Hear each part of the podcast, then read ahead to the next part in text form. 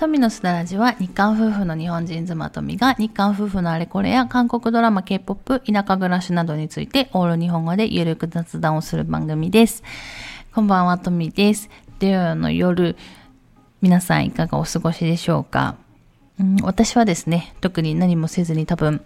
えー、ぼーっとしてるんじゃないかなと思うんですけれども、まあそれかあのちょっとトピックの勉強してるかもしれないんですけれども、えっと、昨日ですね、ちょっと面白いあのプログラムというかセミナーに参加しまして、えっと、K-BOOK 振興会が開催した韓日翻訳者育成プログラムっていう、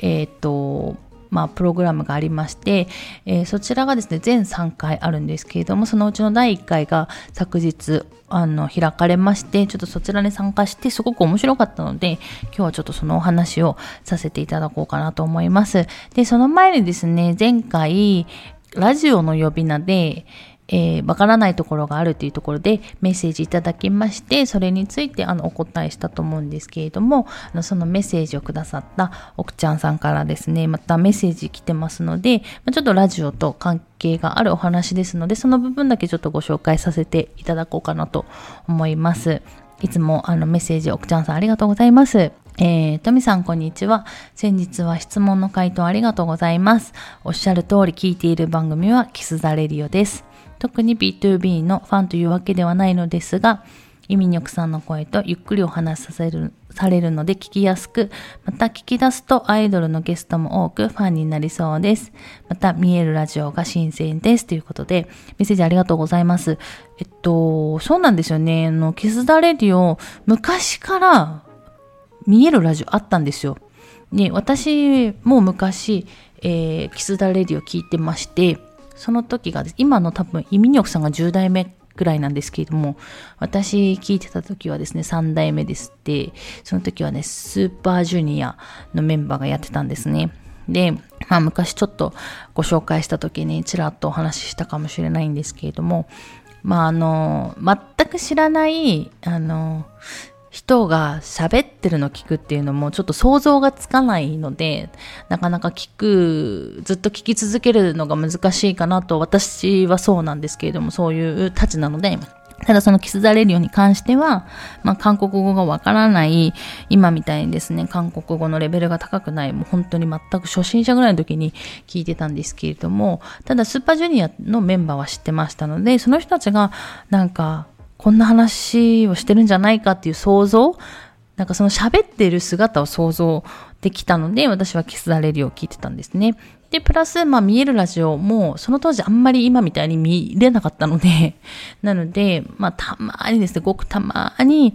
まああの、運よく見えるラジオが見えた時には、聞こえてくる声と、その目に見えてる、そのメンバーたちが喋っている画面が見えるっていうのは、それはそれで、その、聞き取りの理解力がやっぱりアップされますよね。たまに行動しながら喋ってることもあるので、なので、そういう可視化されて見るっていうのもすごく勉強になったので、まあ、ぜひですね、その、あの、イミニョクさんのファンの方はもうすごい運がいいと思いますけれども、まあ、イミニョクさんを知ってるよっていう方とか、あと、まあ、アイドルのゲストも多いっていうところなので、自分の推しがですね、まあ、ゲストで出る回とか、アイドルに興味があるっていう方は、キスザレリを聞いてみられるといいのかなと思います。ということで、奥ちゃんさんありがとうございます。で、えっと、じゃあ、早速なんですけれども、メインの韓日翻訳者育成プログラムに参加してみた私の感想をですね、ちょっとお話しさせていただこうかなと思いまして、え全3回のうちの昨日第1回目だったんですけれども、内容がですね、本作りの基本を知るっていうところで、えっ、と、すごく面白かったです。で、え、翻訳者育成プログラムに参加している富さんは翻訳者になるのっていうあの疑問生まれた方いらっしゃるかと思うんですけれども、私はですね、翻訳者になろうとは思ったことはないですね。えっと、まあ、最近、あの経文学が話題じゃないですか。まあ、読まれてる方もたくさんいらっしゃるかと思うんですけれども、まあ、私もですね、82年生まれ、キム・ジヨンはじめですね、喋らじでも多分2、3冊紹介したと思うんですけれども、アーモンドとか、あと何でしたっけ、私は私のままで生きることにしたとか、あと、危うく一生懸命生きるところだったとかですね。まあ、そういう、あの、韓国の文学がですね、まあ、日本語に翻訳されて、まあ、本屋に並ぶことも多いし、あの、見たことある方もいらっしゃるかと思うんですね。なので、まあそういう経文学が話題なこともありますし、まあ一応ですね、韓国語できないわけではないので、まあ韓日翻訳者の身内っていうところで、まあ、考えたこともなくはないんですけれども、私あんまりその本を読むの好きなんですけれども、あの文章を書くっていうのがあんまり得意ではなくって結構ですね自分の文章に絶望することもすごく多い人で なので結構でしかもその出版業界とかも全く未知の世界なので高い壁みたいなのがあって何て言うんですかあのもう敬遠してたというかもう無理ってもう勝手に遮断してたんですね。ただまあその翻訳者になろうというふうには思わないんですけれども、まあ、翻訳者の世界を知っておくのももしかしたらですね後々何かあの、あって、もしかしたらそちらの分野に携わることもあるかもしれないからっていうところもあって、まあ、知っておくのは悪くないなと思いまして、そのプログラムえー、参加してみたんですけれども、先ほども言ったようにですね、本当に、えーと、知らないことを知ることができるっていうのは本当に楽しくてですね、面白かったですね。で、もっといろんな方に、まあ、興味を持ってほしいっていうのもありますし、まあ、私の、まあ、ちょっと防備録も兼ねてですね、今回ちょっとお話しさせていただこうかなと思います。うんと、韓日翻訳者にですね、興味のある方は本当ぜひ参加することをおすすめします。すごくためになると思います。昨日は第1回目で、その先ほども言ったように本作りについてだったんですね。で、えっと、まあその出版業界に関わったことのない人ってもう本がどのように作られているかすらわからないじゃないですか。で、まあ、あの、特にまあ今回はですね、韓日翻訳者の話ですので、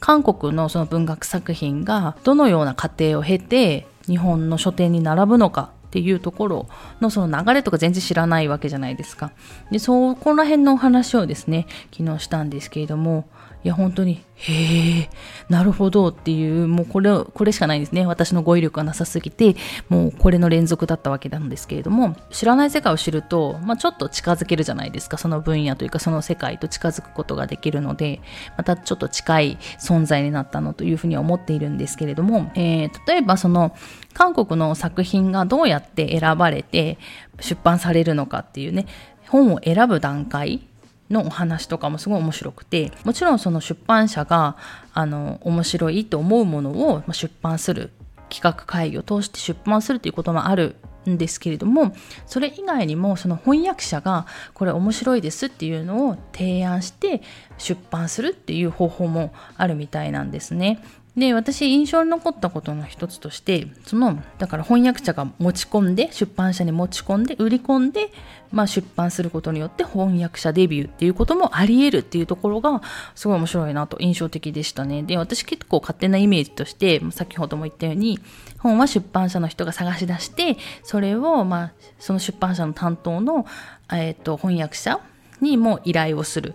で出版をする。だから、新しい新人の翻訳者が入る隙がないんじゃないかと勝手に思ってたんですけれども、まあ、そういう売り込み持ち込みっていうところから、まあ、翻訳者デビューの道もあるっていうのは少なからずチャンスがあるんだなというふうに思いましたね。で、あとはですね、えっ、ー、と、まあ、なんだろう、気になる翻訳にかける平均時間とか、ね、やっぱり翻訳するのにどれぐらい、今のね、先輩、翻訳されてる先輩たちどれぐらい時間、大体かけてるのかなとか、あとは、まあ、翻訳書の値段の決め方ですね。値段の決め方っていうか、まあ、定価ですね。本の定価の決め方とか、まあ、その辺の話はなかなか聞いたことなかったので、ちょっと面白いなというふうに思いましたね。あと、翻訳者に求めることとか、まあ、ちょっと、あの、リアルな話っていうのは、やっぱこういうところじゃないと聞けないので そういうのはすごい面白かったですね。で、印象に残ったことの2つ目としては、あの、原書と翻訳書が別物っていう話をされてたんですけれども、この話をされた時に、え、なんでだろうって私思ったんですよ。だって翻訳って結局原書あっての翻訳だから、だから原書をいかに原書のニュアンスに近いものを近く翻訳して、それを読む人に届けるかっていうのが、まあ、翻訳かなと思ってたんですけれども、ただその文学エッセイとかだと結局読む人によってやっぱり解釈の仕方受け取るイメージとか変わってくるからその結局翻訳者の人が読んだ時のイメージ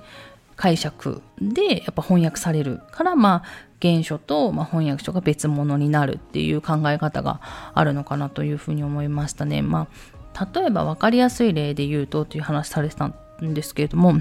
例えば韓国語で主人公が自分のことを指す時に「な」とか言うじゃないですか「な」とか言うんですけれどもその一文字にしても日本語だと「私」「俺」「僕」「私」とか「私」とかあるわけじゃないですか。でそれそれをどう翻訳するかどれをを選択するのかによって、まあ、その全体の本の、まあ、内容とかイメージっていうのは変わってくるのでだからある人はそのなっていうのを私にしたかもしれないけどまた別の人は僕にしたかもしれないしだからそれはそれでやっぱ翻訳者のあの解釈受け取ってきたイメージをどう翻訳するかで、まあ、違うっていうところで、まあ、別物の作品になるっていう風に話してましたね。だからそれはそれで翻訳の面白いところかなというふうに私自身は感じてて翻訳好きな人翻訳することが好きな人は多分自分が訳したいものがあると思うんですよね。でそれ持ってる人って結構強いんだろうなというふうに思いました。でその自分が訳したいものがある人は、まあ、これから結構チャンスがあるみたいで、翻訳コンクールだったりとか、まあ、その先売り込みもそうですけれども、で、自分が訳したいものってことは自分が面白いと思っているものを訳すわけですから、それこそ売り込みにすごく熱が入るわけじゃないですか。だからそういう人はこれからすごいチャンスがあるだろうなと思いましたで私自身もですね翻訳書とまあ原書が別物っていう話を聞いた時にきっと私が原書を読んでまた翻訳書を読むと同じ物語なのになんか違う作品を読んだ気分になれるのかなというふうに思って読む側としてもそれはそれで面白いなとだから読み方をの幅を広げてもらったなというふうに私自身もですね思ってます。で、えっ、ー、と、あとですね、3つ目で私すごい印象的に残ったのが翻訳者に求められるものが言語力だけじゃないっていうところがあって、まあ、これは今の時代だからだと思うんですけれどももう翻訳力言語力はまあね皆さんあって当たり前って考えた時に今の時代は、まあ、提案力だから売り込む力とかあとマーケティング力もプラスアルファでいいとかいう話、まあ、多分リアルな話だと思うんですけれどもまあ、そういう話もあって多分昔の翻訳者の方とまた今の翻訳者の方と必要な素質とかそういうことがまた変わってくるのかなというふうに、まあ、個人的にえー、感じました。ちょっと翻訳の世界面白いなと思った方もいらっしゃるかと思うんですけれども、まだまだあの遅くなくて、えっ、ー、と、昨日を開催されたんですけれども、えー、昨日開催、1月28日ですね、開催されたんですけれども、1月28日に開催されたものはですね、2週間はアーカイブとして、えっ、と、録画したものを、えー、参加される方は見ることができるので、まあ全然まだまだ遅くないですし、今回第1回目はですね、まだ革新、翻訳の、まあ、革新部分の話っていうのは多分まだやってないと思うんですよね。2回目が、えっ、ー、と、編集者の方の、各編集者の話と、第3回目が、まあ、先輩翻訳者の話っていう、もっとあの、翻役者のもっと確信をついた話っていうのは2回目3回目っていうところになってくると思うのであのこれからもっとディープで面白い話が聞けるんじゃないかと思うので、え興味のある方はぜひ私と一緒に参加してみてはいかがでしょうかっていうところで、えー、と私のブログにですね、まあえっ、ー、と、申し込みできるあのサイトと URL 貼っておきますので、えー、興味のある方はそちらから申し込んでみてはいかがでしょうかというところで、えー、今日はですね、ちょっと簡単にですけれども面白かったので、えっ、と、韓日翻訳者育成プログラムの感想についてお話しさせていただきました。あと2回残ってるので、まあ、あと2回とも、2回ですね、もしかしたらまたこうやって今のようにお話しするかもしれませんけれども、ぜひあの興味のある方は参加してみてください。ということで、えー、今日はですね、この辺で終わろうかなと思います。最後まで聞いていただいてありがとうございました。また次回の放送でお会いしましょう。さようなら。